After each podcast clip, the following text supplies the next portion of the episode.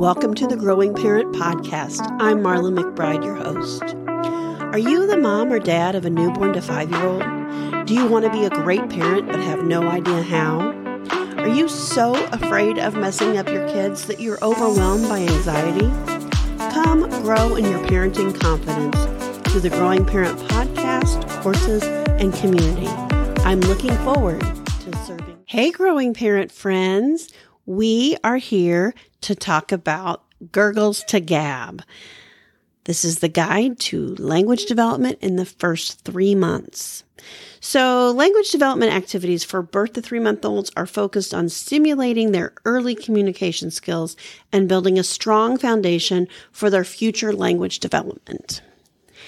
Here are five things to do with your baby. One, talking and singing. This is so easy, so simple. You can have music on in the background or you can talk. I would not layer a bunch of sounds on top of each other. That's a lot for a, a newborn to three month old to process. So one sound at a time. So you're going to talk and or sing. You're going to engage in frequent conversations with your baby. You're going to talk about anything and everything.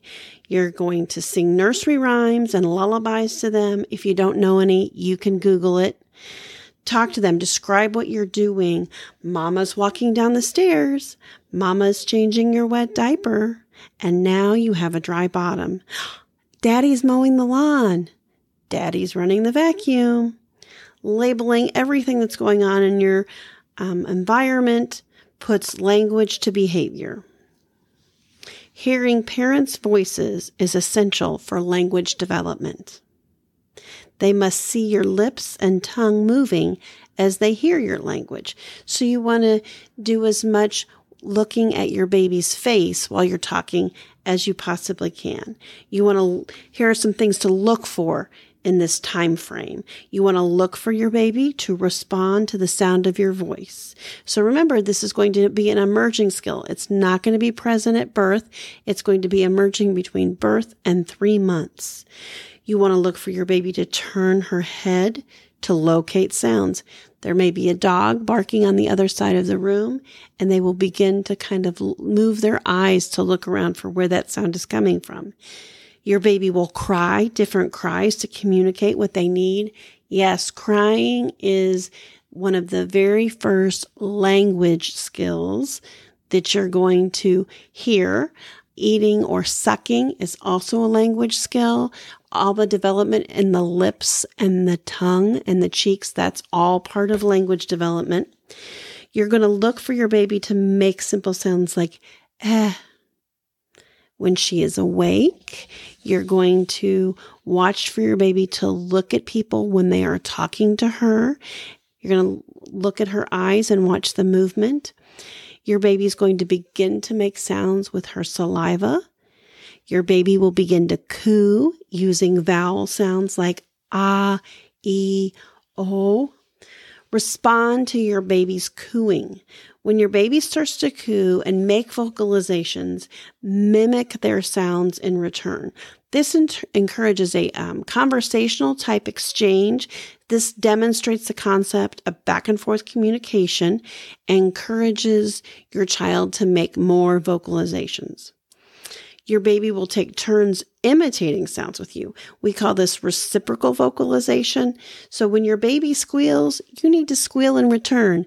When she says, ah, you're going to say, ah, back, back and forth.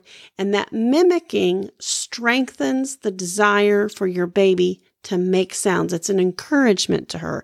It's a, a positive reinforcement, so to speak. Okay, here's the second thing you can do to help support your baby's language development. You want to provide eye contact and demonstrate facial expressions face to face with your baby. So during your interactions, you want to maintain eye contact, use exaggerated facial expressions to capture your baby's attention and help them understand emotions and social cues. Babies and young children do not acquire language from screens.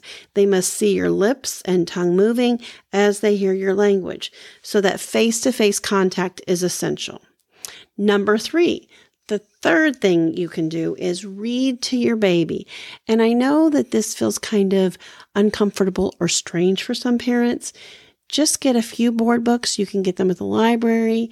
TJ Maxx has a really great, affordable section of great developmental toys and books, but get some simple board books. Black and white books are great at this age, or brightly colored books. They don't even have to have words. You just show your baby the pictures and you can talk about the pictures. Tana Hoban did a series of four books, black on white, white on black, and I can't remember the names of their two right now, but they're just black and white pictures, and you're just going to label them and tell them there's a mitten that goes on your hand in the wintertime.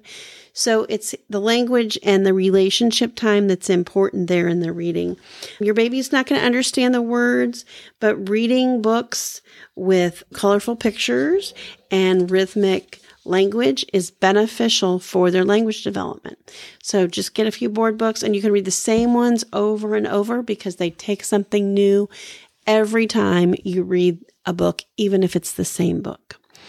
The fourth thing you can do to support your baby's language um, development is to do some baby sign language. And again, you can get this online. There are systems and books and all kinds of things you can purchase, but you can Google basic baby sign language and get the simple milk, diaper, and more, three simple signs.